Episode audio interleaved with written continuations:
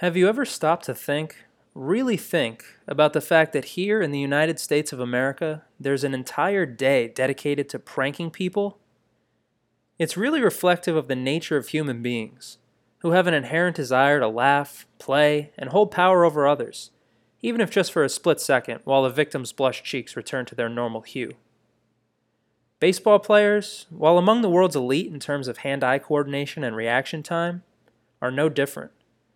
In fact, pranks are woven into the fabric of baseball culture just as thoroughly as beer and Cracker Jacks. Look into any dugout at the high school level or beyond, and you'll likely find gum stuck to a clueless player's hat, or an empty cup in someone's back pocket, being filled with sunflower seeds by the pranksters, who shoot at their target like basketball players working out in an empty gym. As the level of baseball increases, so too does the intricacy of the pranks. For example, there's something called a hot foot, a prank in which a bundle of matches is adhered to an unsuspecting player's foot with bubblegum and set on fire so the victim's foot bursts into flames. When executed properly, it's a beautiful thing to see. There are countless examples of incredible pranks being pulled at the professional baseball level. Joe Carter pretended to auction off Derek Bell's car during a game. The Padres AAA affiliate, the El Paso Chihuahuas, spent an entire season convincing Jeff Francoeur that one of his teammates was deaf, only to reveal the Raz late in the season.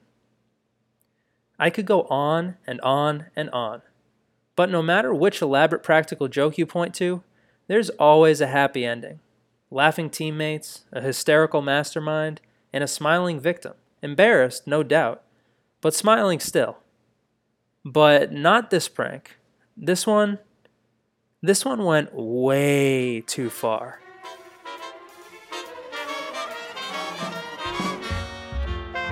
My name is Ben Porter, and you're listening to the Pastime Podcast, a show about the best baseball stories throughout history. Today's episode is about a prank war between two major leaguers that went wrong. Very wrong.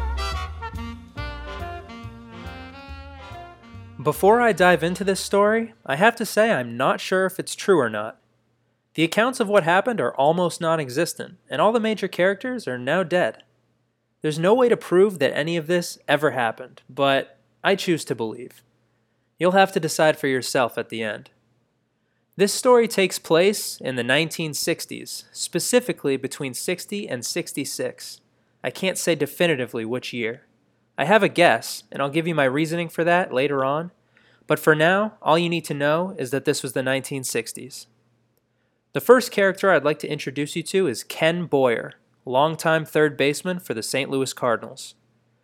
He was a five time gold glover, an 11 time All Star, though from 1959 to 1962, there were two All Star games per year, all eight of which Boyer made, and he was also named National League MVP in 1964. In short, he was a great player. His success on the field was no surprise to his family, as the Boyers seemed to have baseball competency ingrained in their DNA.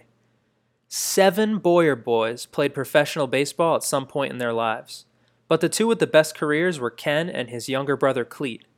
In fact, when Ken's Cardinals faced Clete's Yankees in the 1964 World Series, the two made history by becoming the first brother duo to ever homer in the same game of the Fall Classic.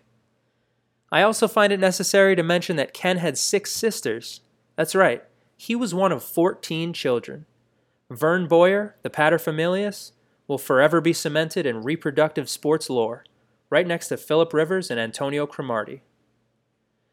The second character in this story is Don Drysdale. Drysdale pitched for the Dodgers for his entire 14 year career. For the first two years, he called Brooklyn home, and then he moved, along with the franchise, to Los Angeles. Drysdale began to rack up the accolades in 1959 when he made the All Star game twice and won his first World Series. He would go on to win two more rings with the Dodgers in 1963 and 65. He would also appear in seven more All Star games and win the Cy Young Award in 1962. In 1984, 15 years after he played his last game, Don Drysdale was inducted into the Baseball Hall of Fame. But as good as Drysdale was, he earned a reputation as more than just a skilled pitcher. He was a tough, no nonsense guy, a pitcher that was feared by hitters. Hall of Famers such as Frank Robinson and Willie Mays refused to even dig in against him or look him in the eye, afraid to piss off the big man. Sometimes he'd visit his opponents in the batting cage before the game and ask where on their bodies they wanted to be beamed. He owned the mound, and anyone who stepped into the box knew they were as good as finished. Perhaps the earliest example of his psychotic behavior happened on June 13, 1957, Drysdale's sophomore season. According to the SABR Bio Project, Drysdale got off to a rough start against the Milwaukee Braves, and he was growing frustrated with the way they were rounding the bases. Here are Don Drysdale's words. Johnny Logan was up next. He was strutting around up there and digging in and showing me his teeth and acting like he owned the place. A charge went right through me. I look at this guy and tell myself, okay, Buster, you asked for it, and I aim one inside to let him know who's the boss. End quote.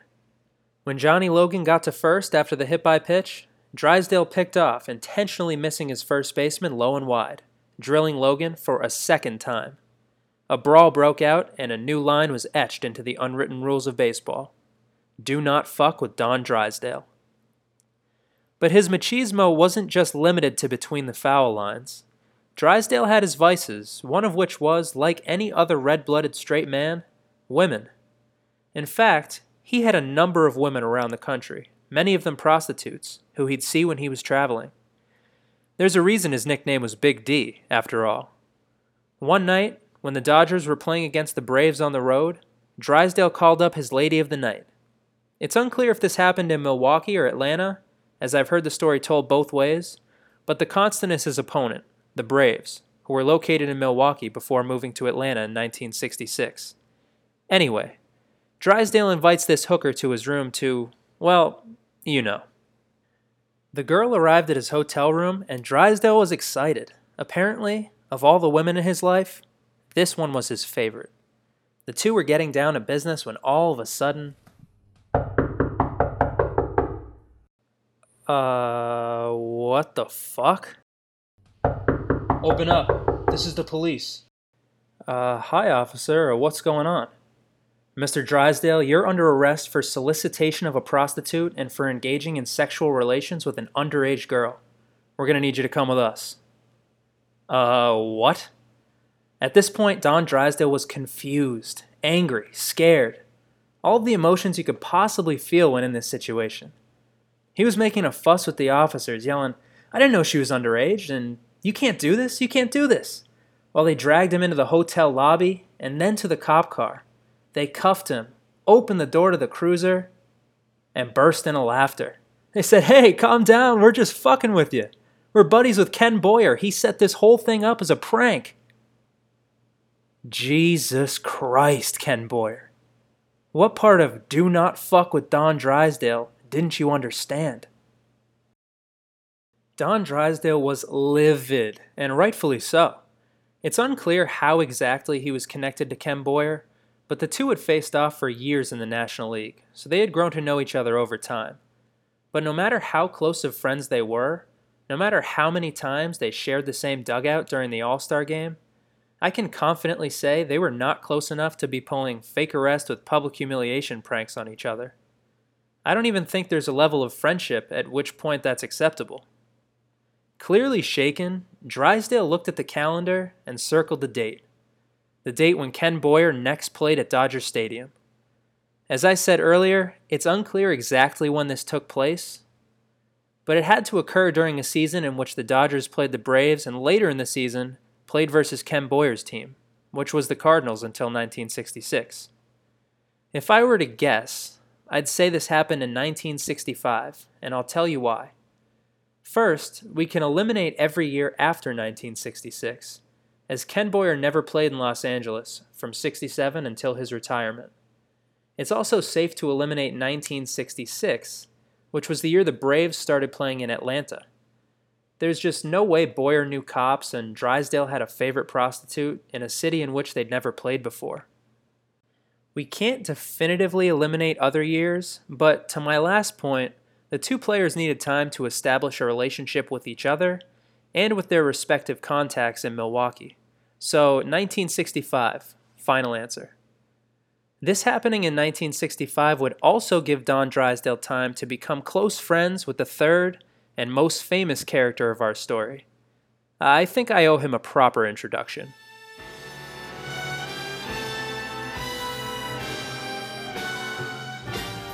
Ladies and gentlemen, boys and girls, it is my great pleasure, my distinct honor, to introduce to you the one, the only, Old Blue Eyes, the voice himself, Frank Sinatra.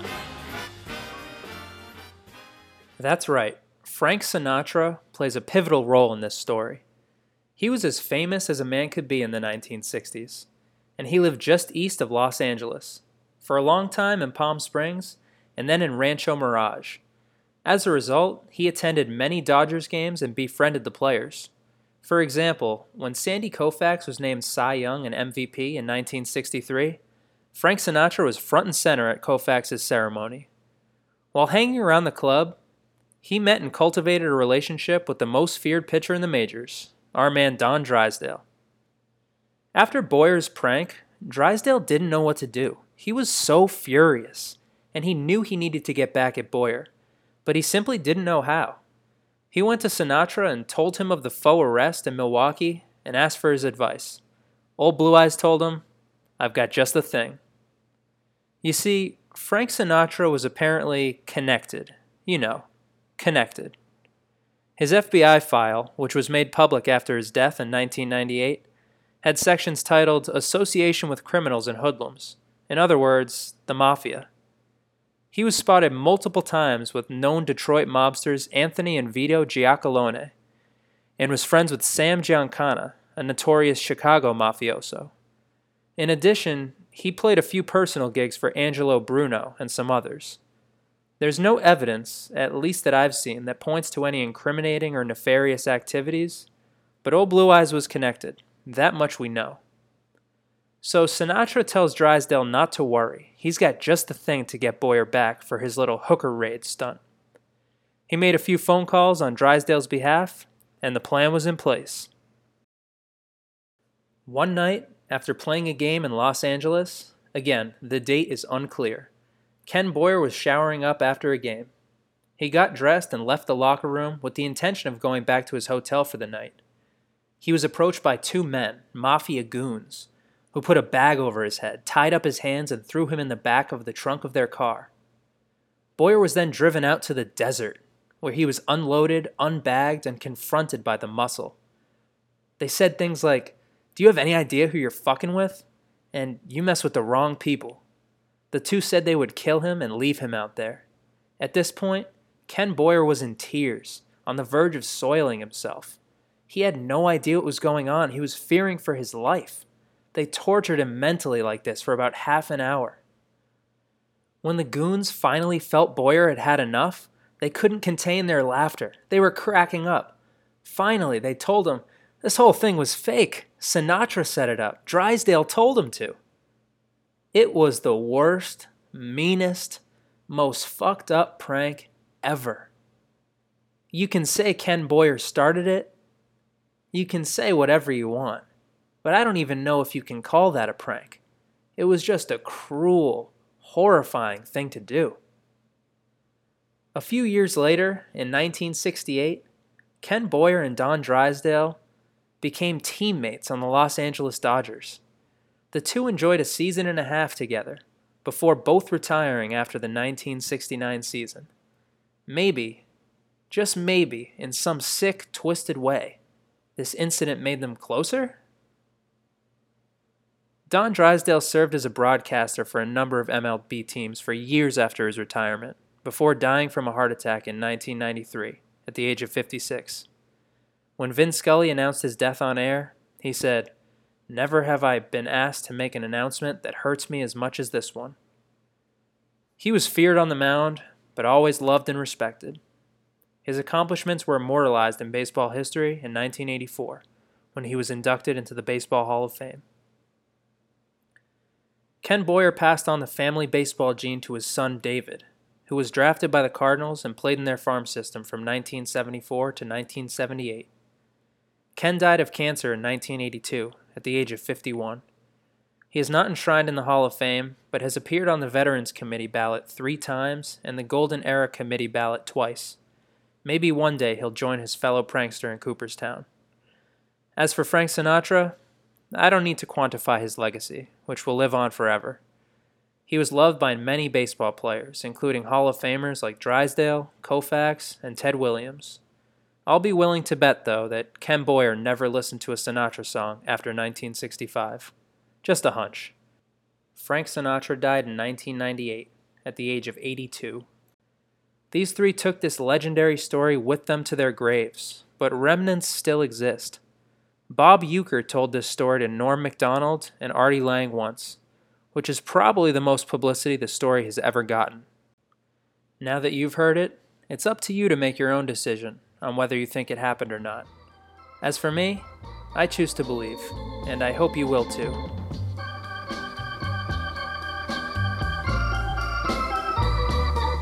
That's life. That's life. That's what all the people say. You're riding high in April shot down in May. I hope you enjoyed this episode of the Pastime Podcast. To stay up to date with all the newest releases, you can follow me at Ben13Porter on all platforms. I said that's life. That's life.